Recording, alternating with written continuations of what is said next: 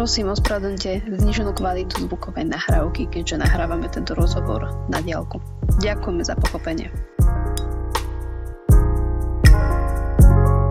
Vítajte pri diskusnom formáte rozhovory, ktorý je primárne zameraný na ránnu tvorbu, ale taktiež aj život profesionálnych etablovaných výtvarníkov, ale aj teoretikov a iných zaujímavých ľudí. Moje meno je Natália Šimonová a v súčasnosti som študentkou Fakulty výtvarných umení Akadémie umení v Banskej Bystrici, kde pôsobím na katedre malby. Konkrétne študujem v otvorenom ateliéri malby, ktorý vedie Rastislav Podoba. Mojím dnešným hostom je intermediálny výtvarník, umelec Juraj Gábor. Ahoj. Ahoj Natália, ďakujem za pozvanie. Trošku ťa predstavím tak iba stručne, že teda uh, kto si, čo si a predstavím hlavne v školu. Takže študoval si od roku 2005 a po roku 2011 na Vysokej škole výtvarných umení v Bratislave a uh, tam si študoval teda intermédia a multimédia u Antona Čierneho Dobre hovorím? Mm, áno, je to tak. A, ja to a... môžem potom ešte spresniť, ale ak Dobre. sa k tomu dostaneme, ale áno. Tak to bolo. Môžeme to, môžeme to aj upresniť ešte. A myslím, že by sme mohli začať asi s prvou otázkou. Ako si sa dostal k umeniu? Uh, taká akože menšia, taká ako pod je, že či ťa viedli rodičia, alebo ako to bolo?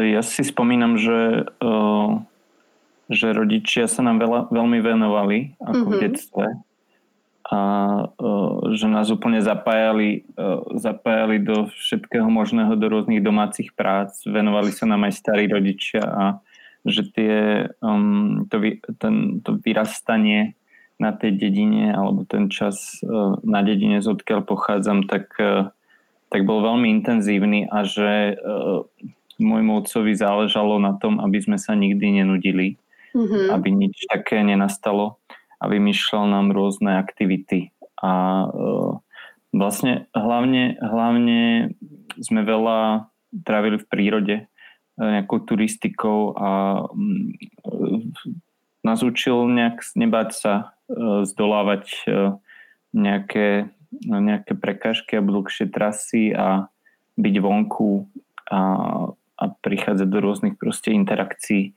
s neznámymi aj miestami, aj e, situáciami. Takže mm-hmm. v tomto to bolo skvelé, že mali sme takého veľmi starostlivého otca e, e, s bratom, som z dvojčiat, takže, takže e, sme veľa, veľa sme ale športovali. Celé to detstvo bolo vlastne o športe mm-hmm. a e, o takom, o nejakých výkonoch. Takže, Keď sa takže rozprávame, tak. že teda uh, žil si na vidieku a podobne, teraz teda pôsobíš v Žiline, alebo tam, tam máš ako svoj stan. a, a kde to bolo, uh, to tvoje detstvo? Kde si ho prežil? Ja som vyrastal na južnom Slovensku, strednom južnom, že vtedy bolo okresné mesto Lučenec, dnes je okresné mesto Poltár. Ja som z Brezničky, to je taká malá dedina, ktorá má tak okolo 800 obyvateľov, tak do tisícky a, a stadiaľ pochádza môj otec a moja mama zase pochádza z Rovnian, čo je tak e, dedina asi 3 km cez les. A, a tam sme tiež trávili leta, ale aj sme tam bývali zase pri starých rodičoch. Čiže, čiže e, moji rodičia sú z toho regiónu, veľmi dobre ho tam poznajú, poznajú tam tých ľudí, máme tam veľa tej rodiny, ktorá tak veľmi družne spolu uh, fungovala, čiže myslím, to moje detstvo bolo aj o takýchto rodinných e, väzbách a vzťahoch a veľmi, veľmi to bolo ako keby silné, kde sa tie rodiny, tí rodinní príslušníci dokážu na seba spolahnúť a, a postarať sa o seba. Čiže tak ako sa o nás starali rodičia a vytvárali nám ten program, tak to boli krstné mami, tety mm-hmm. a, a, a tak. A, a hlavne tí starí rodičia. Takže bolo to fakt ako skvelé a ja som aj v tých rovňanoch, kde e, skadiala tá moja mamina, tak, e, tak som tam zažil úplne krásne leta takej slobody, ale aj na tej brezničke zase tam, tam starý otec sa o nás staral a dával nám vždy nejaké práce, že veľa sme, veľa sme pracovali manuálne, mm-hmm. uh, ale tak, také, že nás učili tej zručnosti, tej, takým, takým základom a zároveň tak v obidvoch dedinách boli polia, takže sme proste pomáhali Takže ty si mal doslova akože vytvorené prostredie preto, aby sa do, uh, neskôr stal intermediálnym umelcom a vytvarníkom. Vlastne áno. Vlastne v tomto zmysle nikdy som si to takto neuvedomil, ale vlastne všetky tie zručnosti základné uh, som nazbieral tam. Uh, takže, takže áno. Uh, a, a veľa tu ešte musím povedať, fakt bolo o tom, o tom, o tom aktívnom čase, no že, mm-hmm. že málo bolo takého absolútneho nudenia sa, že to no. si nepamätám, aj keď, aj keď by bolo, tak eh, vždy sme zase potom s kamarátmi, s rovesníkmi proste veľa vecí tam zažívali. Akože výhodou tej dediny bolo, že sme mohli byť eh, ako za pár minút sme bo, mohli byť v lese na jednej strane mm-hmm. za dedinou a potom zase na poliach a dať v inom lesíku, hôrke ano. na druhej strane dediny, dediny a vlastne tam aj ten prechod medzi tými dedinami bol veľmi ako plynulý, že sme proste sa dokázali túlať celé, celé ja dní, len sa museli povedať, ja že kde sme. detské dieťa, takže úplne ťa rozumiem, že nie som ani jedináčik, takže v tomto ťa chápem, že to musí byť rozmanité. A ano. ja sa musím priznať, že v súčasnosti, keď tak napoložijem aj, aj v meste, aj, aj na vidieku, kde mám ateliér, tak, tak uh, akože užívam si to, že môžem tak pingpongovať pretože uh, ten vidiek akože je samozrejme tichý, je taký ako pomalý, ale práve si myslím, že tam je akože dobrý ten priestor na takúto tvorbu a možno na nejaké iné uvažovanie a je super, že niečo takéto si zažil, lebo, lebo si myslím, že čerpáš aj v súčasnosti teda uh, z týchto z týchto niektorých akože vecí, čo si pozažíval aj, aj do svojej tvorby, ale hlavne uh, si spomenul, že teda si veľa športoval aj s bratom. Čo to bolo? O, takmer všetko. Ale, ale my sme veľa, mm, samozrejme veľa tam bolo takých, e, že sme chodili na bicykli. Mm-hmm. A na také turistiky. Viem, že keď sme mali, neviem, asi 11 rokov, tak nás otec zobral, že ideme z toho juhu do Tatier, do Popradu na bicykloch.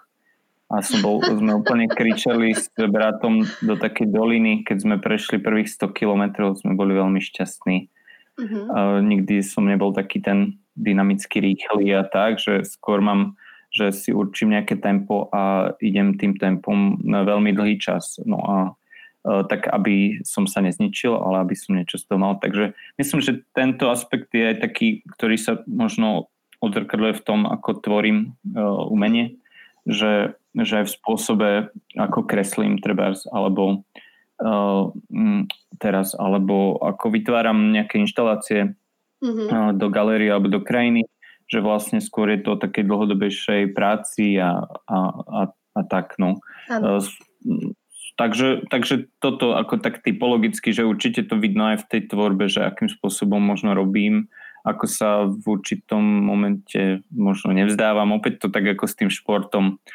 trochu má také ako keby paralely, ale mm, myslím, že, že súťaženie v umení nemá ako keby miesto a to som pochopil uh, pochopil uh, potom párkrát v tej, v tej tvorbe. Samozrejme je to skvelé, že človek sa nejakým spôsobom motivuje a, a tak a myslím, že na strednej škole som ešte u, u, uvažoval v kategóriách, že chcem byť v niečom najlepší mm-hmm. ako na strednej škole, keď som sa venoval treba skresleniu, že chcem byť proste naj, najlepší kresliar, hej. Tak určite vtedy ja som takéto niečo mal. Mm, ale, ale teraz už to nepripadá ako, ke, e, ako uh, určite to nie je ako keby nejaký kritérium alebo že mm-hmm. to mhm. byť naj, nie, nejakej disciplíne. Umenie, umenie nie, až, e, nie sú disciplíny. Tak na strednej škole som študoval kameno sochárstvo. Išiel mm-hmm. som na uh, do Košíc na strednú umeleckú školu, školu užitkového výtvarníctva.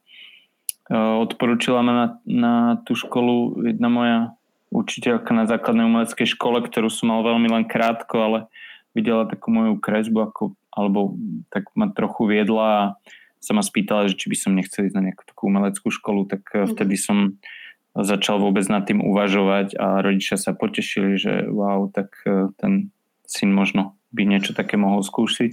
Áno. No, predtým, ale tak som išiel na tú umeleckú školu tie talentové skúšky boli prvé v rade na strednej školy, takže ma tam, aj ma tam prijali. A, a neuvažoval si nad Kremnicou vtedy? Uh, ja viem, že som bol na, na uh, uvažoval práve tá moja pani učiteľka uh, Bialová ma odporúčila práve do Kremnice Áno. Myslím, že ona tam študovala a ja som išiel na, na deň otvorených dverí, ktorý vlastne nebol dňom otvorených dverí a išiel som do Košíc z hodov okolností, ani neviem prečo. Mm-hmm. Viem, že do Bratislavy vtedy to asi rodičia nevideli, že by som mal do Bratislavy chodiť, bolo to aj ďalej od nás.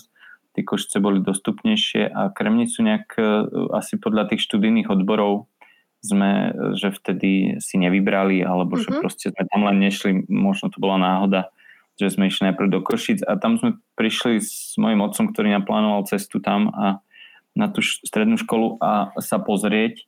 No a mysleli sme, že ideme na deň otvorených dverí, ale vlastne bolo presne bol nejaký sviatok alebo niečo a všetko bolo zavreté, alebo bola tam len pani ekonomka v kancelárii čiže nič, nikde som sa nedostal a videl som jedine na chodbách práce grafikov a na chodbách a na dvore práce kamenosochárov. Mm-hmm. A vtedy sa to úplne rozlúsklo, že som chcel ísť na to kamenosochárstvo, že tam nebol žiaden kalkul, že na kamenosochárstvo ide menej mm, ľudí alebo tak, že to nie je záujem. Že fakt eh, som zrazu, že wow, toto chcem robiť a že aj predtým, keď som sa hrával v detstve, tak som proste modeloval z hliny a v tej záhrade mm-hmm. človek stále niečo robí. Vytváral som také mikromesta a, a rôzne, uh, rôzne také ako urbanistické štruktúry, v ktorých prebiehala potom hra a veľmi ma to bavilo, že som so sesternicou z Vrbového prútia vyrábal také ako celé osady, uh, aké mm-hmm. indiánske a aké vojenské a všelijaké domčeky sme plietli Takže, takže a to isté proste hra pri nejakom pri rieke, pri potoku a tiež tam vznikali z prírodzeného toho terénu, uh, vznikali potom takéto zabývania tými domčekmi a, a tak. Takže, takže mne uh, popri tom, jak som, um, jak som vlastne športoval, tak som určite sa aj tak hrával mm-hmm. asi kreatívne, že to tí rodičia videli a to, čo som ešte chcel byť predtým, ako som išiel na túto strednú školu, tak som vedel, že chcem byť architektom, lebo som videl, že môj otec rysuje na takom pantografe, na takej doske e, pre e, projektantov doma tušovými perami a som myslel, že, že toto je tá, to, čo ja chcem robiť s absolútnou určitosťou. Neznášal som temperky, e, lebo boli suché a vždy to Suché, proste no. zrazu to stratilo tú šťavu. To je, keď to človek maloval, mal, mal som rád vodové farby a viem, že ešte na tej základnej umeleckej škole ma ovplyvnil taký, taký starý pán, pán učiteľ, uh, ktorý sa nám neskutočne akože pekne venoval a dával nám domáce úlohy mm-hmm. som kreslil zrazu našu dedinu uh, uh, rôzne ulice a tak a dosil som mu tieto úlohy. Takže tam boli také viac možno sklony alebo tak príklon práve k tej architektúre. Áno. Ale ako som sa dostal už na tú umeleckú školu, tak, tak tam sa to celé zmenilo. Práve môj brat išiel ďalej na stavebnú, takže som mal s tým tak ako keby trochu kontakt, ale vlastne s čím som stratil kontakt bola matematika a e, na nejakej vysokej úrovni a to som si povedal, že tým pádom, keď už aj tú strednú školu vyštudujem, tak na tú architektúru už nemôžem ísť, že to by bola hamba. A to by bolo, Takže... a to bolo pre ťa pozitívum, že si strátil kontakt s matematikou, alebo si nejako ako taký genius skrytý matematický? Aha, nie, nie, e, no nie som genius, ale miloval som matematiku, že som počítal veľmi ťažké, wow. E, veľmi ťažké ako na základnej škole príklady zdá sa, alebo uh, nechodil som na tie olympiády, to nie, ale že ma to veľmi bavilo, že uh, aj som chodil na také doučovania, nie preto, že by som nevedel, ale že som chcel vedieť viac, takže aj miloval som geometriu a tieto veci. A potom neskôr sa to tak ukázalo, keď som mal aj nejakú v tom kamenosochárstve je tá geometria veľmi dôležitá, že Juraj, e, čo sa týka tej vysokej školy, tak ty si teda ocestoval e, do tých Košíc, e, nie vysokej, pardon, strednej školy, tak ty si ocestoval do, do Košíc. Aké to bolo pre teba, ako takého mladého človeka, vycestovať takto mimo rodiny? Tak hej, každé miesta majú svoje izolácie, by som povedal, že že áno, niečo v nich získavame a niečo e, naopak e, ani nevieme, že existuje. Čiže to tá dedina a potom to mesto. Takže hej, prišiel som do Košic a tam boli už aj električky a, e, a išiel som tam vlakom každý týždeň e, e, pondelok alebo v nedelu a potom som sa vracal v piatok, takže rozhodne to bola zmena a zrazu som mm, mal spolužiakov, ktorým som ani nerozumel, pritom rozprávali po slovensky, ale rozprávali po východniarsky a, a ja som bol proste, e, bolo tam málo e, ľudí zo stredného Slovenska, ale boli tam aj ľudia zo Žiliny, tie, vtedy tie e, stredné umelecké školy boli tri že boli v Bratislave, v Kremnici a v Košiciach a, a viac to mixovalo tých ľudí, že, že fakt e, ľudia od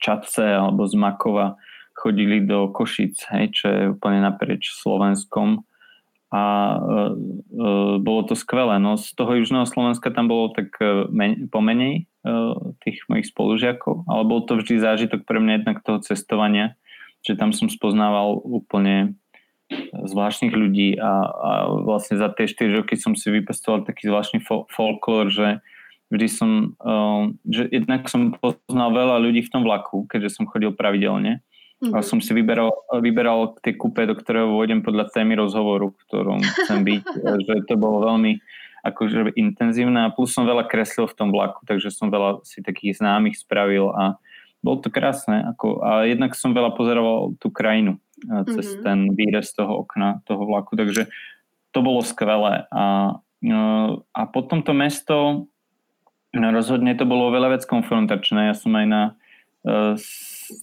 na základnej škole bol taký trochu introvertnejší typ a viac možno cez ten šport ma bolo trochu vidno, ale mm, nebol som nejaký ako výrazný typek alebo tak že bol som tak, taký ako utiahnutý a boli sme s tým bratom taká dvojka, že sme si veľa pomáhali a zrazu som tu toho brata nemal, tú moju dvojičku a musel som hľadať nejakú oporu v niekom ďalšom. Ale bolo to fajn, že bolo to veľmi dôležité také ako, mm, tak, že zdalo sa mi, že veľa pracujem asi som aj veľa pracoval a myslím, že tam sa ten chlieb nejak lámal, že ešte keď som prišiel do Košíc, tak som aj cez tie moje, predtým som jazdil závodne cyklistiku, takže som normálne ako trénoval ešte po 9. ročník na základnej škole a potom na tej strednej škole som v prvom ročníku ešte hľadal, že ako by som to mohol robiť, tieto vytrvalostné športy. A, a sa to vtedy tak nejak rozlomilo, že, že tam neboli úplne také podmienky v tých Košiciach alebo nejak to bolo veľmi komplikované, že som nemohol mať bicykel na internáte a musel som ho mať niekde v pivnici, niekde u otcových známych uh, starých turistov. Uh, no a viem, že vtedy, vtedy aj môj učiteľ na tej strednej škole, ktorý ma učil kresbu, Jozef Kužidlo, už teraz nežije, ale uh, vtedy on sa nám tak venoval a vôbec na, tom, na tej na tom odbore kamenosochárstva tí e, pedagógovia mali s nás nejakú takú radosť, že sme veľa pracovali a, a mňa, mňa si raz ten e, profesor Kresby zavolal, že, že čo robím okrem tohto, že, že kreslím alebo sa pripravím do školy a vravím, že a, tak ja sa aj bicyklujem a jazdím akože preteky. A on, že no tak potom pošli, keď bude rodičovské, rodič, e, rodičovské združenie, tak pošli rozhodne rodičov za mnou, aby sa zastavili. No tí rodičia cestovali z Lučenca do Košíc a išli za týmto, aj za týmto profesorom a on im povedal, že, a to som sa až neskôr dozvedel, ale on im povedal, že aby mi doma nedávali žiadnu prácu. Mm-hmm. Lebo na tej dedine je v kuse nejaká práca, samozrejme. Akože, a ja som ju aj rád robil, ale to človeka aj zamestnáva, samozrejme. A Takže aby mi nedávali doma žiadnu prácu a aby ma, mi vytvorili čas, aby som len kreslil. A ja som to ako ne, nevedel o tomto, ale toto bolo také formo, tvorné, formotvorné a dosť dôležité. A tiež uh, asi povedal ten profesor tým rodičom, že aby už tomu športu, ak to nechcem robiť na špičkovej úrovni uh, súťažnej, takže aby som sa mu nejak až tak nevenoval mm-hmm. aby som sa fakt venoval tej tvorbe. Takže toto bol taký, to bolo v prvom ročníku a ovplyvnilo mi to ďalšie 4 roky, že som vlastne po týždni v škole prišiel domov a celý čas, celý víkend som vlastne len robil domáce úlohy tvorivého typu. Ale to sú uh, silné slova toto, vieš, lebo ty si bol, na, ty si bol v prvom mhm. ročníku mm-hmm. a, a uh, je málo tak, uh, tak výrazných ľudí, alebo respektíve naozaj, že uh, teraz sa skúsme akože žiť do tej úlohy aj toho pedagóga, že on, on ťa musel akože doslova, že to vyčuchal alebo vycítil, že, že ty si ten akože naozaj talentovaný a, a si, ty si to akože bez pochyby a si fantastický výtvarník podľa môjho názoru a nielen podľa môjho teda. Takže uh, ako je to zaujímavé, vieš, že už takomto akože veľmi malom veku alebo v takom ako úplne, že ťa dokázal nejak toto vyčuchať a ako sa to teda zmenilo? Prestal si športovať e, na také ako vysok, vyššej úrovni alebo ako? Lebo musím povedať ešte, že je dôležité a veľmi sa teším, že každý jeden z mojich hostí akože e, nejakým spôsobom e, trošičku tak pričucháva k športu alebo niečomu takémuto, lebo ja som si sama myslela, že že treba len tvoriť, tvoriť, tvoriť a nič iné, len non-stop, ale to vôbec nie je pravda práve naopak treba zažívať, treba prežiť život naj, najlepšie, ako sa dá a k tomu patrí určite aj šport, pokiaľ človek nemá nejaký ako mm, možno e, problém alebo handicap, nerada rozprávam slovo handicap, no tak uh-huh. ako hovoríš?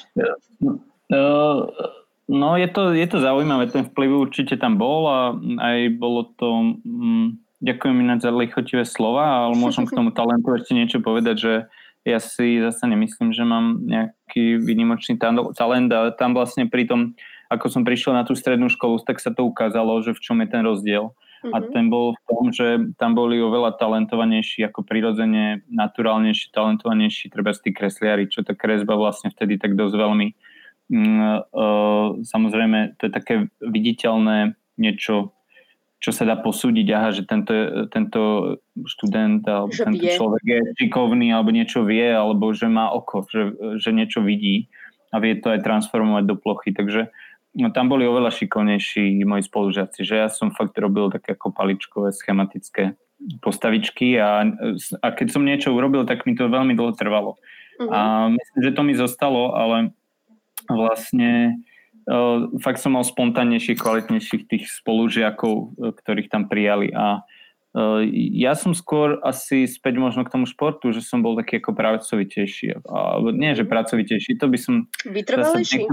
Hej, že som, že som proste si povedal, že tiež to tak chcem vedieť a tiež sa to chcem naučiť a som to robil a robil som to každý deň. Nikdy mi nikto nedal nejaké ako ťažšie náradie alebo uh, robiť. No, bol som taký, taký vecký, takže som viac bol taký pozorovateľ a teraz prvýkrát sa dialo to, že zrazu som držal mm, flexu na rezanie kameňa a kladiva a dláta a, a búchal som a bol som úplne taký tenočký, e, štiuplý a pritom som to zvládal aj s tými náradiami, ktoré boli. Uh, no a tam sa to ukazovalo, že ma to neskutočne baví. Práve táto tá remeselná práca. Samozrejme niečo som doma robil, ale mm, boli to také malé veci, ale tie, tie vedomosti od starého otca sa potom pretavili aj do tých vedomostí tých kamenárskych, že sme mali skvelých tých pedagógov Juraja Paráka, ktorý mal hožickú školu kamenárskú slávnu, čiže remeselne neskutočne uh, uh, veľká ako keby osobnosť, ktorá nás veľa naučila z tej praxe a, mm-hmm. a mhm. tak a veľmi aj ľudský. On bol potom Štefan Michalko, ktorý vyštudoval proste akadémiu umení v Prahe a, a veľmi nám chcel odovzdať niečo, keď on sa vrátil do tých Košic a ako pedagóg nám začal pôsobiť. Takže myslím, ten, ten Jozef Kužidlo, uh, Julius Barci, ktorý nás učil kresbu uh, vtedy. Takže, uh, takže tam boli fakt zaujímavé, zaujímavé osobnosti a my sme úplne, ja som bol totálne nadšený že môžem všetko toto čerpať. Takže tá stredná škola bola osobnosti, takéto veľké, tak, alebo takéto veľké mená ale oni uh, takto, aj keby neboli ako keby známe mená, že na Slovensku, tak uh, pre mňa boli ako pre toho malého človečika z dediny osobnosti a stále sú, že vlastne dávali nám to, čo, to, čo najlepšie vedeli, no, že vedeli, že počúvame a, alebo že v niečom si to nejak zasluhujeme tou prácou a tak navzájom sme si to takto ako odovzdávali, takže bola mm-hmm. taká radosť a, a tak. No a z toho potom vznikli aj tie ambície na tú vysokú školu, že že viacerí sme chceli ísť potom na vysokú školu práve z toho kamenosochárstva. Dobre, sme išli. A, uh, takže... Ako sa stalo to, že uh, Juraj Gábor, uh, ktorý teda odíde na druhú stranu Slovenska študovať uh, na Vysokú školu výtvarných umení. Dokonca nie kamenosochárstvo, ale úplne niečo iné. Prosím ťa, ako mm-hmm. to mhm. bolo? Uh, tak to bolo tým, že vlastne ja som vtedy nejak si veľmi veril Začalo mm-hmm. sa mi ako keby možno na tej strednej škole, že tak dariť, že veľmi som bol taký precízny v tom, v tých domácich úlohách a tak a robil som tie školské práce. Ano. No veľmi som si veril. Tí pedagógovia bol, no, mi boli akoby nejak naklonení a tak, čo som už spomínala. A teraz uh, ja som, že idem skúsiť všade, kde sa dá. Vtedy mm-hmm. sa mhm. dali dať pri, na, na, ako keby prihláška na koľko škôl chceš a tak ja som si dal na 4 školy prihlášku vysoké a že na dve do Prahy a dve na Slovensku. Na Slovensku do Košíc a do Bratislavy a v, mm, v Prahe to bolo na Umprumku a na Akadémiu umení. No a viem, že to bolo veľmi náročné, že to trvalo mm, mesiace, mm-hmm. ten celý ten proces a aj, aj to tak následne išli tie príjmačky za sebou že bolo to v tom veľmi náročné a uh, viem, že som musel rozdeliť tie práce na dve skupiny, lebo na Akadémii ume, uh, umení v Prahe uh, tamto, uh, tam bolo treba dať tie práce úplne na začiatku, aby oni ich posúdili. A boli tam celý čas a tie, to druhé kolo, ak vás vybrali, tak bolo až na konci, niekedy proste možno neviem, už vlastne potom všetkom, ako tie ostatné príjmačky prebehli v tých mm-hmm. ďalších mestách. Takže, Prosím ťa, ty si takže, absolvoval všetky príjmačky, štyri? Hej, bol som na što, štyroch príjmačkách, no. Wow. Hej, takže bolo to veľmi také náročné, ale súviselo to s tou mojou ako ambicioznosťou, že som si mm-hmm. tak mhm. veril, uh, že bol som aj v tom možno taký ako naivný, ale zároveň to bolo také prvé zrkadlo, kde sa mi ukázalo, že že pribrzdí a viem, že na Umprumke v Prahe mi po tom prvom kole mm, povedal Kurt Gebauer eh, na Soche, mi povedal vedúci eh, toho ateliéru, že, že ty chodí radšej na rok ovce pásť niekde na kopce, že, že aby som trošku, a malo to logiku, aby som trochu vybil to ten to také akademické, mm. ktoré som mal v sebe a tu takú, akože ja som bol taký ako poctivý študent, eh, kresliar a bolo to tam veľmi vidno, samozrejme ten vplyv tej strednej školy. Ano. Mm, ale bolo to, bolo to dobré, takže on, tam som mal takúto reakciu a všade inde som sa dostal potom eh, ďalej do tých ďalších kôl v Košiciach, tak to bolo, že potom boli príjmačky, myslím, v Bratislave, tam ma prijali, že tam som asi nejak fajn obstal Mm-hmm. Potom hneď e, v tom týždni e, sme išli do Košíc aj s ďalšími kolegami na príjmačky. A tam, tam ma tiež prijali. Uh, tiež som asi dobre nejak obstal, že som bol spokojný, že tak. A potom ma ešte čakali uh, príjmačky v Prahe, druhé kolo na Akadémii umení, čo bolo veľká pre mňa vec, že tam sa dostať, ten môj uh, profesor strednej školy študoval ešte aj do toho istého ateliéra, ateliéru si ma vybrali ako na tie príjmačky podľa domácich prác. No a tam boli týždňové príjmačky po tomto všetkom a priznám sa, že 4 dní som zvládol, ale e, oni nám na 4. deň povedali, že ak už ste, akože zajtra je taký voľnejší deň, to je ako piatok, koniec, že e, je taký voľnejší deň, že to už ako chcete, budú osobné nejaké pohovory, ale nemusíte už prísť, že niečo vytvárať, hej, že nebudete mať úlohu. No a ja som to tak poňal, že už som veľmi unavený, tak si trošku odýchnem. No a keď som prišiel na poludne do toho ateliéru, kde boli tie príjmačky, tak som videl, že všetci tam sú, ale ja nie. Mm-hmm. Takže, uh, takže vlastne som to vlastne nepochopil, ale zároveň som, uh, no, že som potreboval vypnúť. No. To som bol aj taký premotivovaný a myslím, že to, mm-hmm. ale boli dobré skúsenosti a tam som videl, že že, eh, že ak, aká je tam aj kvalita na tých pražských školách. No ja som vtedy išiel do Bratislavy, lebo sa mi zdalo, že, že chcem urobiť ten krok, zase spoznať iné prostredie, aj typologicky nejak a vnímal som, že tie Košice už mám také napozerané, takže chcem ísť ďalej, aj keď eh, musím povedať, že tá košická škola eh, tak ako aj vtedy aj dnes má vysokú stále kvalitu a a tam ma bavilo to, že to je také malé prostredie, ako malé v tom, že tá komunita je mm-hmm. taká úzka a, a tak. Takže vždy táto kvalita tam bola aj bude, napríklad čo sa týka veľkosti tej komunity na škole a toho zdieľania informácií a, a tak. Juraj, a ty uh, ako to bolo? Rozhodol si sa potom spontánne ísť na úplne iný odbor do Bratislavy, alebo ako? Hej, ja sa priznám, že ja som sa všade hlásil na soch, sochu, na katedru sochy a vlastne aj som bol na katedru sochy aj do Bratislavy prijatý uh-huh. a to je ten príbeh vlastne e, toho, ako samozrejme už potom som netúžil robiť nejaké formálne veci, tvarové možno, hej, e, ako to bolo na tej, na tej strednej škole, ale mm, začal som koncept, sa tak konceptualizovať a zaujímala ma tá idea a to uvažovanie o tom, prečo vôbec sochu nejakú spraviť alebo niečo robiť s hmotou. Uh-huh. Čiže za, začal ma zaujímať odhmotnenie toho a, a niečo, čo bolo spojené možno s procesualitou, performance, pohybom, s nejakým vnímaním, s videom možno a, a tak.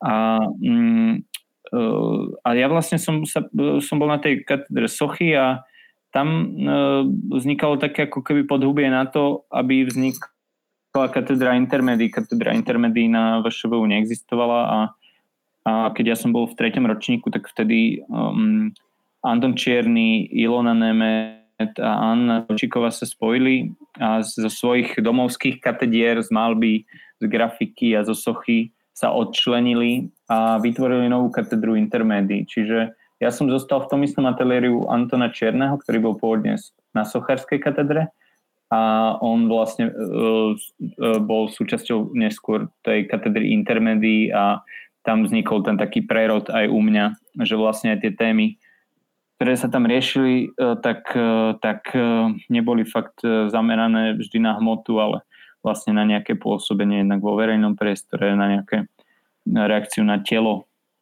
politické telo alebo, uh, uh, alebo uh, proste na inštitúcie, uh, veci, ktoré proste reflektovali nejakú inštitucionálny rámec, uh, krajinu, uh, hraničnosť a, a tak. Takže mm-hmm. mm, myslím, že, že tá, ten vznik tej katedry intermédií pre mňa ako mal veľký význam v tom, že to, čo som tam zažil, tú konfrontáciu tých pedagógov, tú zdravú konfrontáciu pedagógov tú, tú chuť nám dávať spätnú väzbu ako feedback nejaký bol, bol obrovská chuť, že tí pedagógovia predtým nemali takú úzkú spoluprácu a mali veľ, veľkú radosť z toho, že môžu vlastne hovoriť um, veľmi otvorene o, o, o médiách a témach a mm. formách umenia, ktoré možno z toho, z tých uh, katedier, ktoré uh, boli tak uh, vyhranené mediálne, akože malba, socha, grafika, že také jasné, tak ako by som povedal, také kľúčové katedry alebo áno, áno, áno. odbory alebo médiá, tak, tak vlastne na tých odboroch, možno na tých katedrách vlastne im to nestačilo a, a hľadali aj spôsob, ako, ako jednak vybaviť svoje ateliéry kamerami, aby mali strižňu, aby, mm-hmm. aby Eh, aby nebol problém, na, ako, ako bol možno na začiatku, že keď tam pre, pre, um, ako sa prezentoval nejaký študent videom, tak uh, aby nebol problém vôbec sa na tej katedre sochy o tom baviť. Hej, že niektorí pedagógovia to nepríjmali, že veď o tomto sa tu ne, predsa nebavíme. Takže, takže uh, myslím, že tam už aj, aj Anton Čierny už pri tom, ako uh, učil na tej katedre sochy, tak ukazoval vlastne tie svoje tú svoju intermediálnosť alebo uh, ako v zahraničí to možno volajú, že interdisciplinary art, že mm-hmm. medzi disciplinami, no, medzi médiami. Takže, takže toto bolo veľký, veľmi dobré a ja som vtedy ešte uh, pochopil zase ale, že popri tom, že, um, že sa veľa rozprávame o tých projektoch a, a, a aj na tých konzultáciách, tie konzultácie boli hodinové, aspoň tie moje, že boli veľmi úmorné, ale, ale som sa vždy na ne tešil a že rád som diskutoval. Tak popri tom som zase pocítil, že potrebujem e, normálne manuálne niečo robiť. Uh-huh. Tak som vlastne e, na dva semestre išiel na stáž aj na katedru malby, takže som mal dva ateliéry, aj na katedru malby, aj, aj na katedre intermédií a rovnako som proste makal na obidvoch tých katedrách, len mm-hmm.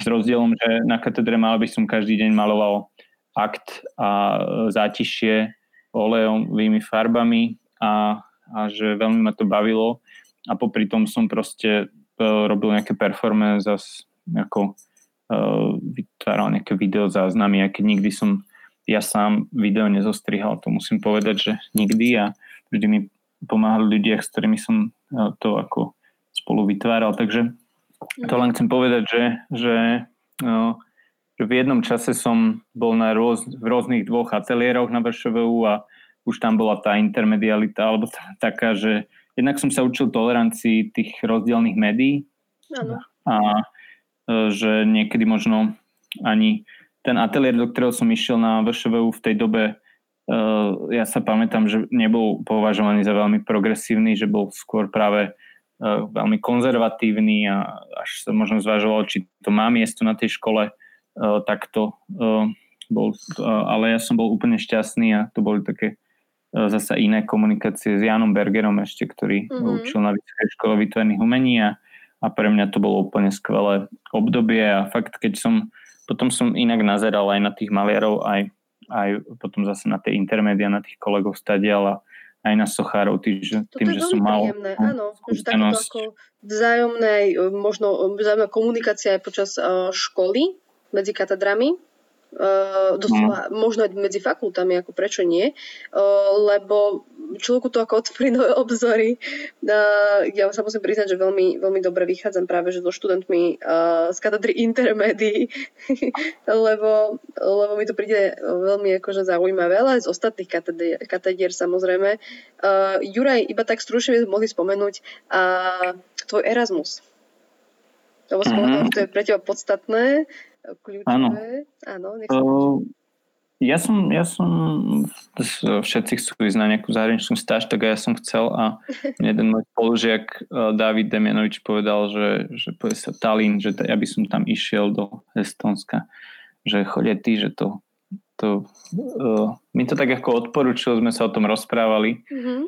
a ja som vtedy nemal, uh, a neviem, či dnes mám, ale mal som veľmi slabú angličtinu a nejak som to nejak som tam ale veľmi chcel ísť a e, po, po tých testoch z angličtiny vyšlo, že ja tak môžem ísť do Polska a že e, a tak, tak, e, na nejakú polskú školu a jeden môj spolužiak zasa zo Sochy, kamarát Miro Trubač, tak jeho, mm, jeho vybrali do tohto Talinu a on chcel ísť veľmi do Polska, takže sme si povedali, že si to vymeníme. A takže, takže ja nakoniec som išiel do toho Estonska a na katedru Sochy a bolo to veľmi významné v tom, že tým, že som nevedel ten jazyk, tak vlastne to, ako som veľmi rád sa rozprával o tých veciach, konceptualizoval veci, rozoberal, hral sa so slovičkami, formuloval vety v Slovenčine, mm-hmm. a, a, tak zrazu tu som bol úplne, som nemal nástroje a, a nemal som šancu veci ako keby obhajovať slovn, slovnými rôznymi prešmičkami a, a, a, tak. E, takže som pochopil iné rozmery toho, toho tvorenia, že, že som sa opäť zameral na to vizuálnu a mal som tam aj taký, e, taký predmet konceptuálna kresba a tam sa to ukázalo asi najviac, že ten pedagóg prišiel, Jan Kurvic sa volal, alebo tak nejak, e, veľmi taký, taký významný estonský umelec, e, sa mi zdá v tej dobe prišiel s úlohou, vlastne prišiel s knihami od Deridu uh, a Foucaulta a niečo nám zadal, ja som nerozumel, uh, kreslil som niečo úplne mimo, uh, vlastne nereagujúce na to, čo on zadal, ale potom som ja hľadal nejaký, inú nejakú cestu a som začal veľa chodiť po tom Taline, spoznávať miesta, vytváral som si takú ako alternatívnu mapu toho môjho pobytu v tom meste a začal som kresliť toto mesto z táčej perspektívy, mm. uh, tak ako keby to bola nejaká xeroxová kopia, kde popieram svoj rukopis uh, ceruskový, takže nakoniec toho vznikol taký cyklus desiatich krezieb, ktoré, ktoré mm, jedný z tých posledných dvoch v tom cykle už vyzerajú fakt ako xeroxová vec, že už není, nedá sa rozoznať, či to je nakreslené rukou, alebo je to xerox. Uh-huh. A, um, a on vtedy, keď to videl, alebo keď si to listoval jednu za druhou, tak bol veľmi nadšený a, uh, a povedal, že len nič nehovor, že ja to za teba ako keby predstavím tej komisii. Takže tak to aj bolo a mm, viem, že som vtedy dostal Ačko. A samozrejme ešte Takže aj v tomto bol ten e, e, akože Erasmus v Estonsku dôležitý, že som vlastne mal prvý, prvý rok, e, prvé, prvý semester taký, že som nekonzultoval, že som sa neradil dlho, že som si musel s tým poradiť nejak sám, uh-huh. že som musel byť úsporný v tom jazyku aj výtvarnom, aj v tom, alebo musel som byť trefný v tom jazyku, v tej angličtine, ako veci vyjadriť, že sa mi zdalo, že sa dostávam viac v tej podstate a že, e, že vlastne tie, tie ozdôbky toho jazyka tam ako zanikajú. A e, zároveň som tam mal ešte jeden workshop veľmi dôležitý, Form and Sound, že forma a zvuk a e, Lukas Kühne to mal taký nemecko-argentínsky, myslím, umelec a to bolo veľmi dôležité, že to vlastne to, sa mi to rozšírilo o to, ako tá forma s tým zvukom súvisí a prvýkrát som začal počuť a to súvislo aj s tým jazykom, s tým počúvaním, čo druhí hovoria. Musel som byť oveľa ako keby dôslednejší v tom počúvaní. Uh-huh. A e, zároveň e, v tom, že ako zvuk vzniká, ako sa vytvára a, a tak. Takže tam som robil prvé také, také veci a veľmi, že sám a keď som aj prišiel m, potom späť na VŠVU, tak chvíľu to ešte možno tak ako pokračovalo, a, ale e, potom po škole, keď som skončil vyskúškou výtvarných umení, tak som sa vlastne do tých uh, tém, ktoré som tam načal v tom Estonsku, tak som sa tak viac ponoril a, a veľmi z toho čerpal, takže tam som robil prvé také videoskice, videoobrazy, vlastne prvé také skúšky uh, toho, keď videoobraz je záznamom performance mm-hmm. fyzickej. Takže, takže to boli také veci a dodnes mám ako, alebo ako v hlave pracujem alebo robím skúšky pre jeden projekt, ktorý by sa mohol niekedy odohrať v Estonsku, takže uvidíme, či to niekedy klapne, ale robím na tom, takže takže um, nikto o tom ako keby nevie v tom Estonsku, ale to mm-hmm. nie je teraz dôležité. No, hlavne, aby som to mal pripravené, takže tak to je taká ako dlhá, beh na dlhú trať práve, ktorá súvisí s tým Estonskom. Keď sa rozprávame tak... o tých realizáciách, tak by sme už mohli spomenúť aj... Ja som ti to aj rozprávala, že som ti začala reflektovať a prostredníctvom a, také, takéhoto performance a teraz nespomínam si, ako sa presne volalo, ale bolo to na žabe, na kúpalisku. Prosím ťa, povedz nám o tom trošku viac, so stručné. Uh, tak uh, tam sa úplne asi, uh, tam sa spája tak nepriamo ten záujem o architektúru, ktorý som spomínal, Uh-huh. A uh, ja som bol, keď som bol asi 6, tak 5 alebo 6, tak som bol pozvaný Andreou Kalinovou, ktorá bola uh, tiež študentka u Antona Čierneho uh-huh. uh, na intermédiách.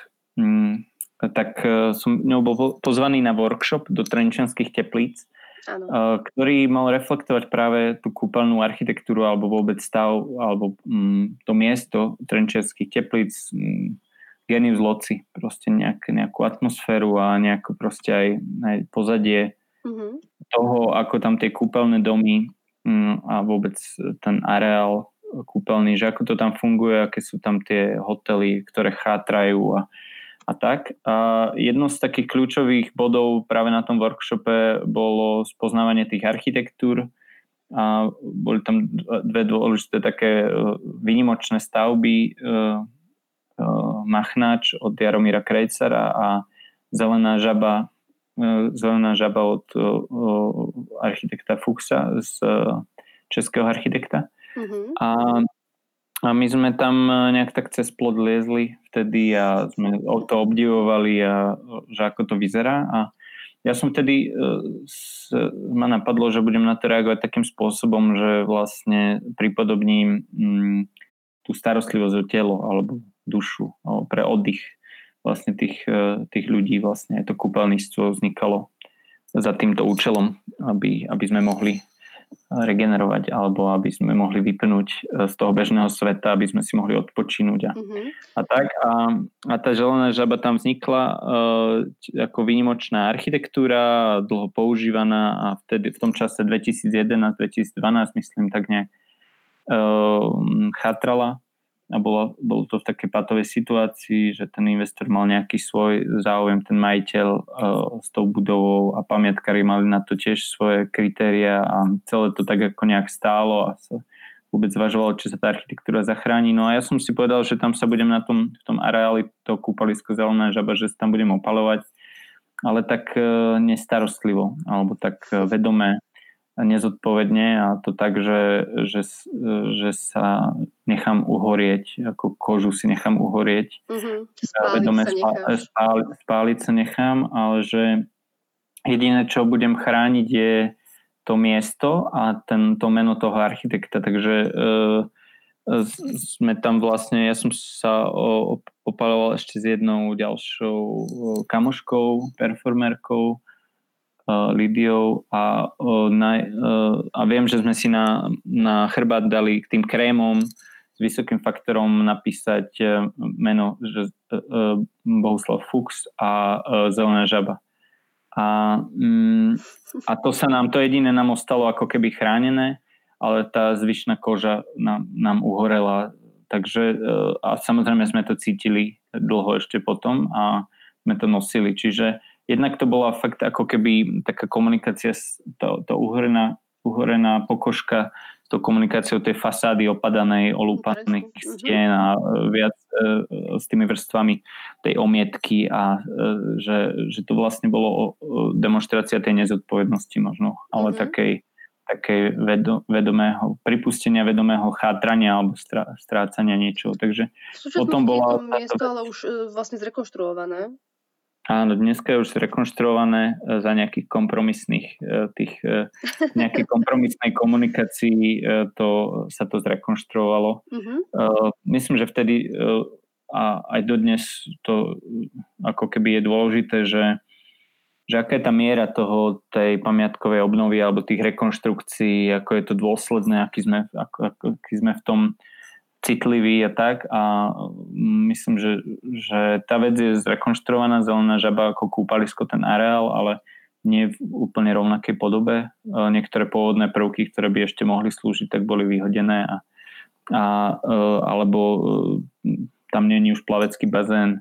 E, zmenila sa trošku povaha, povaha toho miesta, ale samozrejme česť tomu, že to je nejak zachránené, ale Samozrejme, uh, myslím, že, že tí ľudia, čo sa o to vyznajú, tak vedia, že, že sa to dá aj lepšie. Inak a lepšie. A, takže, uh, takže, ale skvelé, že to nejak existuje. Myslím, ano. že to tiež ale svedčí o tom, ako sme na tom ako spoločenský a aj uh, kto, um, kto má tie financie, kto do čoho investuje, mm-hmm. kto tým hýbe a, a tak.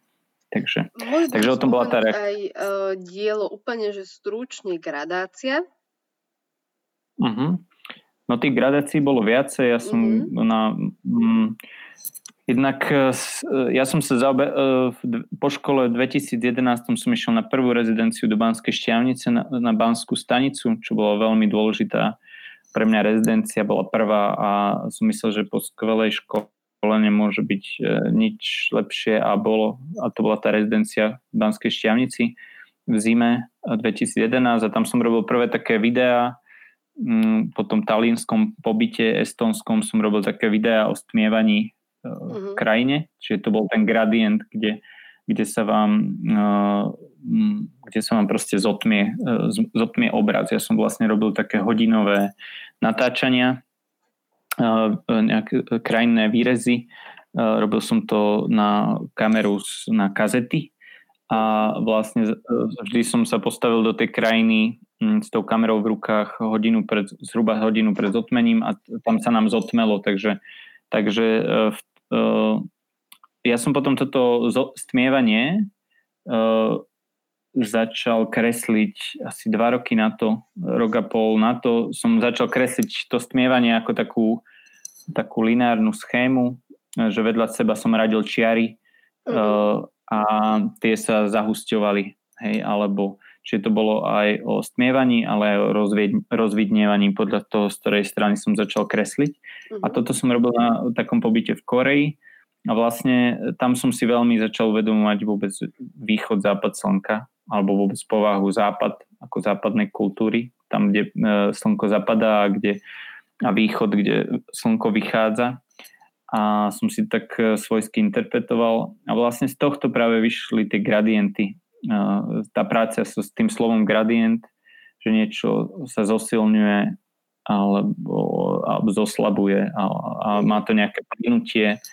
Bolo to aj o pozornosti. Veľmi to bolo ovplyvnené potom aj to východnou kultúrou a ja som potom no, pri gradácii som robil v galerii priestor po návrate z Korei z dvoch rezidenčných pobytov v 2013, myslím. Tak v 2014 mhm. som robil taký projekt, že gradácia v, v galerii priestor v Lučenci kde, kde som chvíľku predtým spoznal mm, Davida Koronciho, ktorý dneska pôsobí na Vysokej škole výtvarných umení a bol finalistom ceny Oskara Čepana minulý rok. No, áno, a e, e, e, on vlastne vtedy robil túto galériu a e, zoznámil tam dokopy viac ľudí. E, vtedy som sa aj so Zoltánom Agočom zoznámil vlastne. Pozdravujeme. Áno, Zoltána pozdravujeme. A vlastne e, vtedy som urobil vec, kde som do tej galérie maličkej vstával takú podlahu, ktorá bola um, ktorá bola šikma a mhm. bolo to v takomto stúpaní o lezení a vo vnútri sa bola to tmavá miestnosť len a, uh, a vo vnútri sa premietalo jedno z takýchto videí, kde sa len stmieva. Bola to abstraktná plocha, kde, ktorá sa zdala Mm, keď sme tam prišli, ako keby to bol len pokazený projektor, že tam nič nejde, ale vlastne keď sme tam strávili viac času, tak vlastne sme videli, že tá, tá, tá vec sa stmieva. Mm-hmm. Takže ten obraz, to bol len pohľad na oblohu bez oblakov. No takže o tom bola gradácia a práve tieto rezidencie pre mňa odštartovali úplne takú ako keby vytvorený priestor na takú intenzívnu prácu mm-hmm. na niektorých témach a vlastne štartovalo to, touto rezidenciou v Banskej šťavnici na stanici a potom tými korejskými, potom som neskôr uh, neskôr mal rezidenciu v Prahe. V rámci tých tvojich uh, rezidencií, ktoré si spomínal, tak ja by som veľmi rada premostila práve uh, na tú šťavnicu. Možno, uh, možno trošku sa ešte budeme vrácať, ale mne sa páči dielo Transfer. Páči sa mi. No. Mm. O čom je? Ako vyzerá o čom je? A kde sa nachádza? Konkrétne v šťavnici. Mm. Takže to dielo sa nachádza na Červenej studni. Mm. Je to vlastne asi tak 15 až 20 minút z centra Strojičného námestia pešo z námestia do kopca popri tom trojčnom stĺpe a dneska popri múzeu uh, Deža Hoffmana uh, a popri Tajchu Vodárenska sa dostanete vlastne na Červenú studňu. A uh, je tam prameň alebo taká vytekajúca voda zo zeme, kde ľudia chodia si, uh, si na túto vodu, že zdravá domáci, ale aj turisti sa tam zastavujú. No a mne to ukázala jedna kamarátka, keď som tam bol opäť na ďalšej rezidencii, také výzvanej z tejto banskej stanice. Ma pozvali pri príležitosti kultúrneho mesta Banská šťavnica, mesta kultúry. Bol taký, takže bol tam taký ako projekt rezidenčný. No a e, mňa oslovili, či niečo nespravím do krajiny. No a keď ma sprevádzala uh, moja kamarátka Janka, ktorá robila asistentku vlastne pre, uh, pre Zuzanu Bodnárovú a Svetopluka Mikitu, tak ona nám sprevádzala ako šťavničanka rodina tým krajom, sme išli na bicykli a sme si potrebovali proste dať pauzu. uh, a uh, v tej, v tej pauze sme sa zastavili práve pri tomto pramienku a ona mi povedala, že no a tu je taká socha Sveto Jana Nepomuckého. Čiže to je prameň pri Svetom Jankovi. Sme ju vôbec nevideli od toho prameňa, že tu niekde musí byť. No tak uh, nakoniec sme ju našli, je to taká stará baroková socha, asi zo 17. storočia. A uh, k nej viedli niekedy schody, také kamenné schody, ktoré v tom čase boli už také neudržiavané alebo také stratené. A ja som si uvedomil, že to by mohlo byť jedno z tých kľúčových miest, kde by som niečo mohol vytvoriť. My samozrejme sme ešte išli po tej krajine a hľadali ďalšie miesta a mal som nejaké nápady, že čo by som mohol urobiť, ale toto sa mi veľmi páčilo, lebo to bolo jednak spojené s tou sochou, nejakým cieľom a jednak so zvýznamnením stúpania. Takže ja vlastne tie zrušené schody, ktoré tam, alebo zanedbané schody kamenné, na dne alebo na ne som postavil takú drevenú konštrukciu, ktorá je akousi štvolňou o, o, alebo takým vstupom do štvolne, do bane, ktorá bola typická vlastne Banské Šťavnice, Banské mesto, takže, takže ja som si prevzal určité tvaroslovie a taký, e, taký konštrukčný prvok výdrev, ktoré slúžili na to, aby tie, tie e, tôlne tie bane sa nezrútili, nezavalili, tak mali takú výdrevu. A e, ja som si tento prvok prevzal a som to nadstavil na tieto schody a vznikol z toho taký tunel, tak taký transfer, prechod mm-hmm. medzi nejakými, medzi tým hore a dole alebo dole a hore. Priestor na nejakú aktivitu, na zažívanie toho miesta. Zároveň som to robil z dreva, z červeného smreka a bolo to také zahustenie toho lesíka, ktorý tam bol okolo tej studničky a okolo toho svetého Jana Nepomuckého. A, takže je to takom, je to také ako mm, také mm, v niečom podporenie tej mystickosti toho miesta vzhľadom na to, že, že aj to fáranie v minulosti ste vždy, keď ste išli fárať, tak ste sa pomodlili pri soche svetého, aby ste vyfárali. To bola veľmi nebezpečná práca. Nie, že by nebola aj dneska, ale vlastne tam na tom baníctve celý ten región bol postavený, ale celé tie osudy tých ľudí, ktorí tam žili, celé rodiny vlastne boli závislé na tom baníctve. A, takže sa modlili e, to pre, e, tá, e, to, pre, tá preduchovnelosť alebo tá mystika alebo náboženstvo malo určite nejakú až životný zmysel. A ja som to chcel takto ako keby pripomenúť práve, že to v tej krajine je zakodované. Chcel som to na nejaký čas výrazniť a, a urobiť z toho miesta uh, priestor na zastavenie alebo zotrvanie. Je tam taká môj kamarát, ktorý mi pomáhal to realizovať, Zoli Čako, tak uh, on povedal, že, že na vrchu je taká, že tá lavička, ktorá vznikla pred tou sochou tam, tam hore, tak je taká asketická. Že to slovo veľmi pre mňa ako keby mi tak pomohol to popísať. Hm. Mm-hmm. Takže, takže vzniklo takéto miesto, kde ten prameň je rôzne živý. Samozrejme, ja som bol vtedy inšpirovaný aj takými uh, inými textami od Petra Medešiho, kde analyzoval také nejaké nástenné stredoveké malby kde, ehm, kde eh, odhaloval proste ikonografiu mm-hmm. kláňania troch kráľov, kde vojaci sa bijú o čutoru ako takú ako žánrová scéna. On vysvetľoval, že akú to má symboliku veľmi ano. veľkú eh, vlastne tá voda a okrem toho, že takéto realizácie máš, ako táto, tento transfer, mimoriadne je to zaujímavé. Ja si myslím, že my by sme sa mohli rozprávať len o transferi dve hodinky kľudne. Uh, Juraj, jedna z tvojich akože možno najznámejších realizácií vďaka tomu, že teda bola vo verejnom priestore, uh, bola zraková pyramída. Uh, povedz ba tak úplne stručne, že o čom to bolo a možno čo pre teba znamená ako pre autora uh, tejto zrakovej pyramídy. Tá geneza je tam taká, že vlastne to veľmi súvisí s tými videami z tej šťavnice a z toho Estónska. A ja som hľadal v roku 2014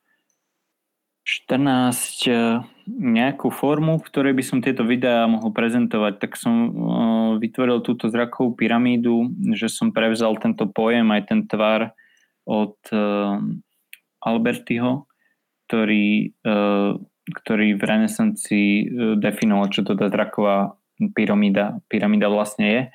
A ja som si ju prevzal a vytvoril som z toho taký ako black box, black pyramid kde vlastne som premietal videa tieto stmievajúce. No a bolo to v Zlíne pri príležitosti, že som tam získal mm, cenu Igora Kalného na Zlínskom salóne mladých. A to som získal v roku 2012, no a potom som mohol spraviť výstavu, takže 2014 vznikla výstava práve s touto zrakovou pyramidou ako s objektom a bolo to v galérii a, a potom uh, po, tam to videli uh, ľudia z, zo Žiliny, zo stanice Žilina Zárečie a, a oni sa rozhodli, že, že poďme to preniesť do Žiliny, že oni jednak prispeli na to dielo, získali na to nejaké peniaze cez nejakú cezhraničnú spoluprácu so Zlínom, Žilina a Zlín. A povedali si, že prečo to ešte nevyužiť, keďže tam výstava trvala len mesiac a bolo tam spravených kopec práce, že e, poďme to premiestniť do Žiliny. A vtedy e, v tej spoločnej diskusii vzniklo, že by to predsa mohlo ísť do krajiny a že ten obraz, ktorý bol premietaný ten, e, v tej galérii, tak by sa mohol vymeniť za ten živý obraz. Takže zrakovú pyramídu sme premiestnili do Súlova Hradna, vlastne na lúku uh, nad obcov vlastne a ja som ju nakomponoval tak, aby sa pozerala vlastne na, na hrebeň súlovských skal. A bolo to tak, že som vlastne veľmi zohľadňoval tie svetelné podmienky, orientáciu svetových strán, mm-hmm. aby do tej pyramídy nikdy nezasvietilo. Veľmi som tak ako možno socharsky zase k tomu pristupoval, zamýšľal som sa o tom, že čo to vlastne tvorí ten podstavec pre tú, tento objekt a že vlastne tá pyramída je také ako keby ďalšie telo, ktoré tam si sadlo, spoč- spočinulo na nejaký čas. Ako keď turista si sadne na lúku a si potrebuje odpočinúť a zapozerá sa na nejakú krajinu popri tom, ako si dáva nejaké občerstvenie, jedlo z batúška. Takže vytvoril som miesto, ktoré vlastne spolu ma, integrovalo do seba aj také tú konzistóriu alebo znalosť histórie, ale aj miesto, ktoré mohol slúžiť, mal nejakú funkciu ako prístrešok trebárs. Uh-huh. A myslím si, že touto fúziou, týmto spojením uh, som uh, nejak možno prekonal uh, tie bariéry medzi tými uh, výtvarne vzdelanými a tými, uh, tými uh, turistami alebo túlajúcimi sa alebo náhodnými uh, okoloidúcimi. Že vlastne to dielo aj skrz svoju dostupnosť a skrz náraz možno domáceho turizmu a cez zvýšenú, zvýšené používanie mm, nejakých médií instantných, tak vlastne získalo ako keby nejaký veľkú popularitu.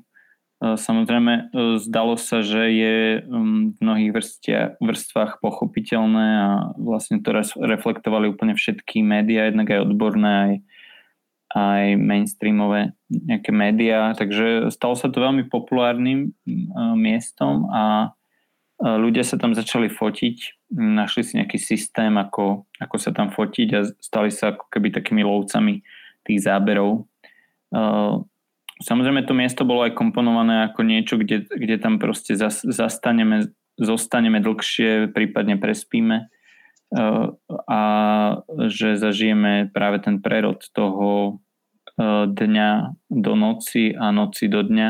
Mm-hmm. Že to bolo pre mňa veľmi dôležité, tak ako pri tých videách. A zároveň, že človek eh, tam zostane trochu aj so sebou, že to nebolo ani o tom, hm, tá kompozícia mala byť nejaká pokojná, ten kompozícia ten výrez, ktorý uh, som ja ponúkol tým nasmerovaním tej zrakovej pyramídy, tak uh, malo byť nejaká pokojná na nejakú horu, skalu, niečo, čo tam proste narastlo, na nejakú sochu prírodnú.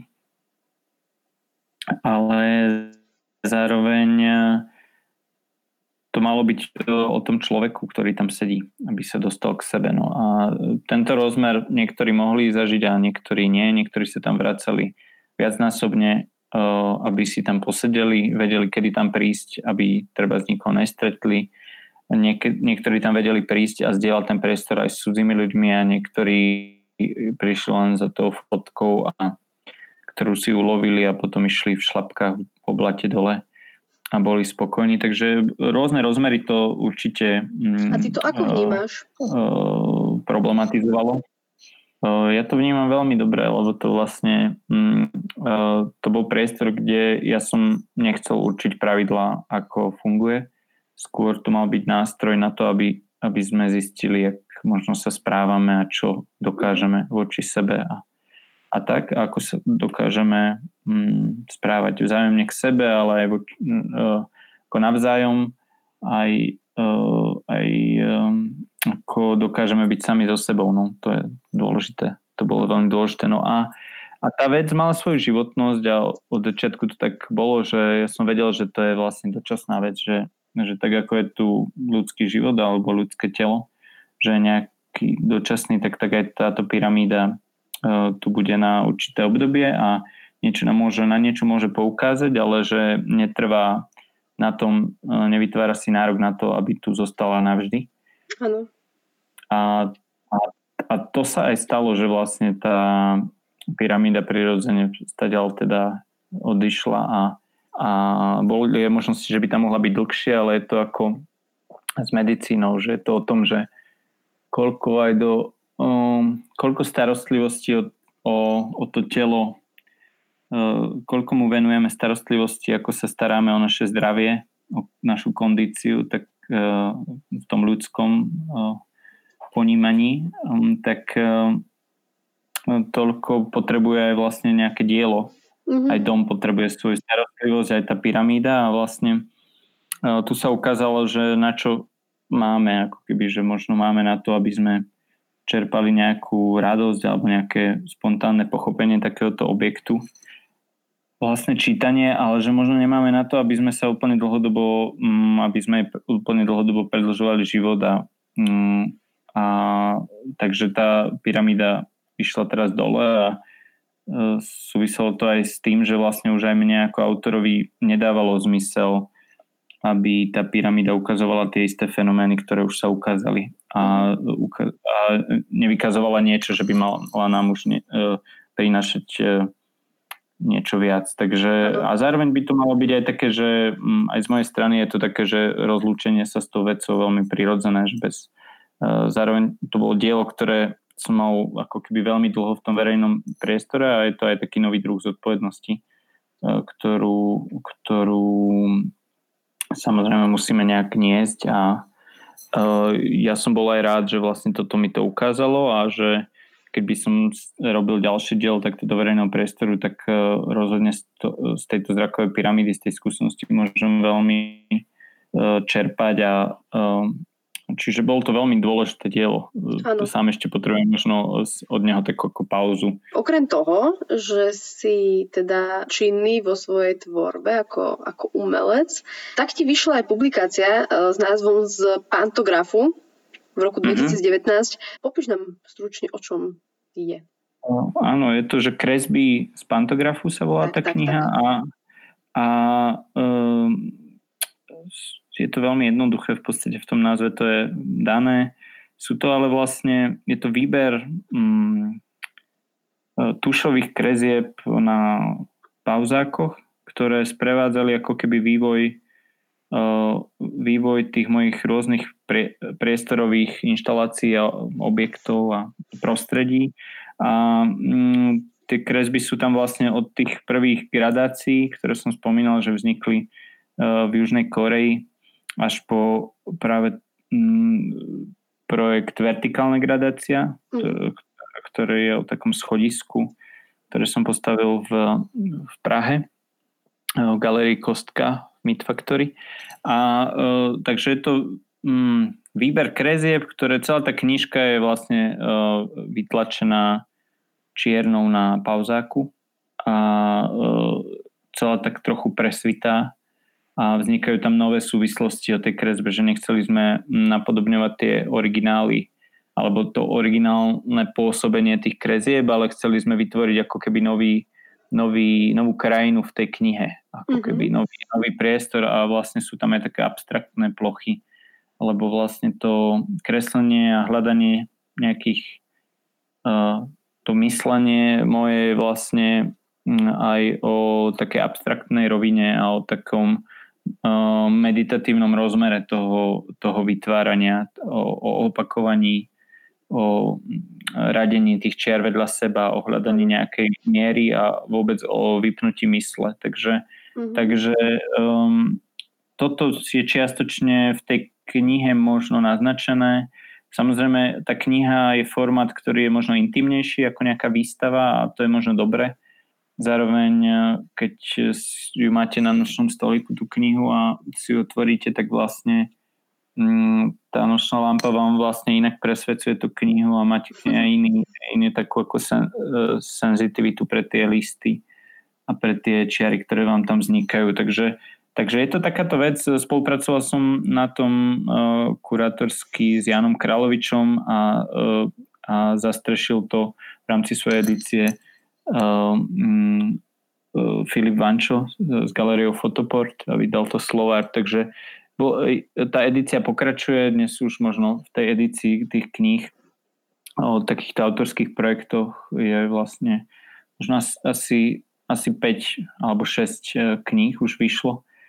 Mm, takže to určite stojí možno za pozornosť aj práve tých iných autorov. No takže to bolo také zhrnutie a súvisí to s tým, že ja som vlastne kreslil tušovými perami na ten mm-hmm. pauzák, na, tej, na tom jednom stolíku, ktorý som spomínal, že ten otec na ňom kreslil niekedy, keď ja som bol malý a pritom som chcel byť architekt. A, takže ja som si to prevzal od neho a používam to dodnes ako taký nástroj presne pre tú meditáciu a veľmi pomalé kreslenie sústredené. Mm-hmm. Okrem toho, že si teda činný výtvarník, najnovšie si je pedagóg na Vysokej škole výtvarných umení a ty si sa vlastne vrátil na svoj alma mater, kde pôsobíš na katedre intermédií. Povedz nám niečo k tomu. Tak e, ja som práve myslím toto leto alebo na jar niekedy som dostal takú neformálnu ponuku, že či by ma to nezaujímalo prísť e, o tie skúsenosti z tých väčších realizácií vo verejnom priestore mm-hmm. alebo aj v galériách, že či nechcem tie skúsenosti nejak zdieľať práve so študentami. Mm, ja som vlastne dostal oslovenie z tej katedry intermedii Anton Čierny, môj pedagóg, ma uh, oslovil, keďže pozná, čo, čo robím a chcel tento rozmer tam viac do toho študijného proste programu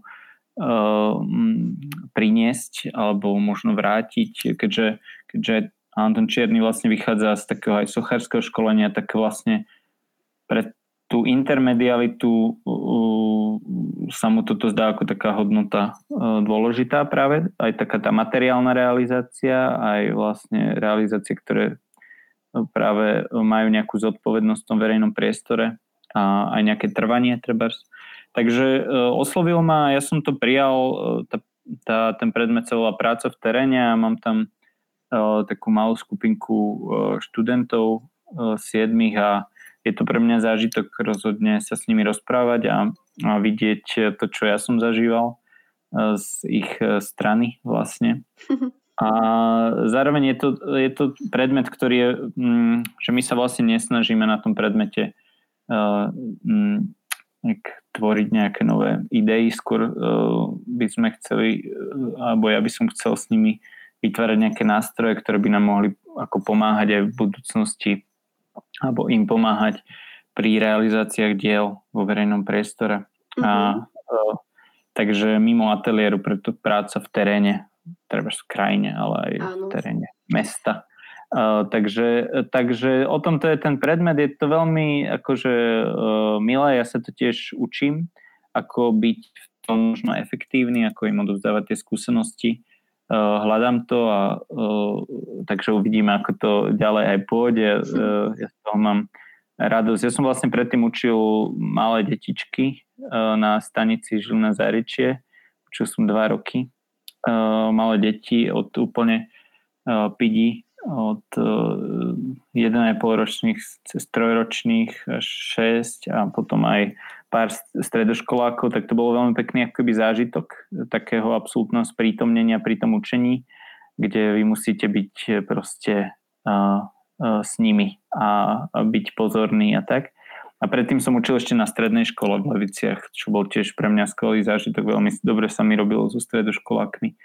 Takže, takže tiež som učil tam nejaké také odborné predmety. Takže učím rád a uvidím, že, že práve tú mieru na tej Vysokej škole výtvarných umení, že do aké miery to bude vzájomne aj obohacujúce a, a dôležité, tak to sa ukáže. To je ťažko mm-hmm. teraz predpokladať. Ja som začal len v septembri, takže je to také veľmi e, čerstvé a uvidíme. A je to možno aj ťažšie pre teba v tom, že, že to nie je teraz kontaktné, že to je takto dištantne. Uh, ako, čo to pre teba znamená, uh, takáto forma štúdia teraz? Uh, je to určite ťažšie asi, keď začínaš? Určite ja som typ, ktorý má rád ako keby osobný kontakt a to zdieľanie, ale to asi sa ukazuje, že väčšina z nás, ano. aj z tých pedagógov, čiže to nie je len pre mňa nejaká nová situácia, Uh, rozhodne to je dobrá výzva, ako, ako udržať nejakú ako keby možno motiváciu, schopnosť byť, uh, byť dostatočne ako keby um, cez tú reč odovzdávať tie, tie, uh, tie skúsenosti a cez mm-hmm. tie mhm. zadania a ako to robiť cez ten, toho virtuálneho sprostredkovateľa. Takže Mm, je to výzva. Myslím si, že sme tu na to, aby sme to presne zvládli a naučili sa to, ale e, určite ja sa snažím tých, e, tých e, študentov motivovať, alebo nie že motivovať, ale udržať v tom, že vlastne sa to ako keby pominie a že, že raz príde k tomu, aby sa fyzicky stretávali a, a tie veci riešili, lebo myslím, že to je pre to štúdium veľmi dôležité, ano. že tí hlavne študenti prvého, druhého, tretieho ročníka by mali fakt spolu stráviť veľa, veľa času, alebo že je to veľmi plodné obdobie, kedy spolu diskutujú do nekonečna a chápem, že majú taký deficit, veľmi to na nich určite cítiť, že, že to majú, takže e, snažím sa s nimi aj rozprávať a ešte to možno tak ako aj podporím to práve to zdieľanie práve tých emócií, ale aj to, toho videnia toho nejak, z toho nejakého, že videnia nejakého východiska z toho. Takže, takže tak. Juraj, čo chystáš teraz najnovšie? Mm. Teraz už viac rokov pripravím jeden projekt, e, ktorý som si vymyslel uh, niekedy 2016 alebo tak a, a malo by to byť pre uh, alebo zase, že to už bude uh, pre Žilinskú synagógu, uh, novú synagógu v Žiline a je to tak, uh, tak projekt, to dielo sa volá, že, že uh, Completing the Sphere, to znamená, že doplnenie, dokončovanie gule. Teraz možno zjednodušene to už voláme, že sféra. Uh, čiže akési uh, nejaké rozhranie, nejaký priestor, kde by, uh, kde by vznikali príležitosti pre, pre rôzne hm, pre, vznikali príležitosti pre rôzne umenie, ktoré sa tam bude ukazovať. Ja vlastne pripravujem takú ako architektonickú intervenciu, kde, kde, kde prestávam, prestávam alebo zvýznamním niektoré prvky architektonické v tej žilinskej synagógy a a tá architektúra bude e, v tej synagóge jeden rok, tá vstávaná drevená konštrukcia. No a fakt nej sa budú odohrávať performance, mm-hmm. rôzne, rôzne výstavy, rôzne uh, vizuálne intervencie, aj zvukové intervencie, prednášky, detské dielne, že vlastne uh, zároveň to upozorní na tú štruktúru tej synagógy, ako je mhm. postavená, aké, aké má nejaké možno aj duchovné rozmery, ale aj architektonické a spojený práve s tou geometriou a, a tak. E, a, a e, budem, bude sa tam v tom programe miešať niečo, čo je konkrétne, figurálne a s tým abstraktným uh, uh, rozmerom vlastne vo vizuálnom umení. No. Takže je to o raste, je to o vývoji, o premenlivosti, takže, takže takýto, takýto projekt teraz chystám. No, je to rozkreslené a pozývam na návštevu určite v priebehu roku 2021. Ďakujem veľmi pekne za veľmi príjemný rozhovor. Bolo to Ďakujem aj ja. prínosné. Ďakujem a... aj ja, Natália, za pozvanie. A, tak pozdravujem poslucháčov. Ďakujem vám pekne a ja pozdravujem všetkých. Ďakujeme, že ste nás počúvali a my sa počujeme onedlho. Majte krásny deň.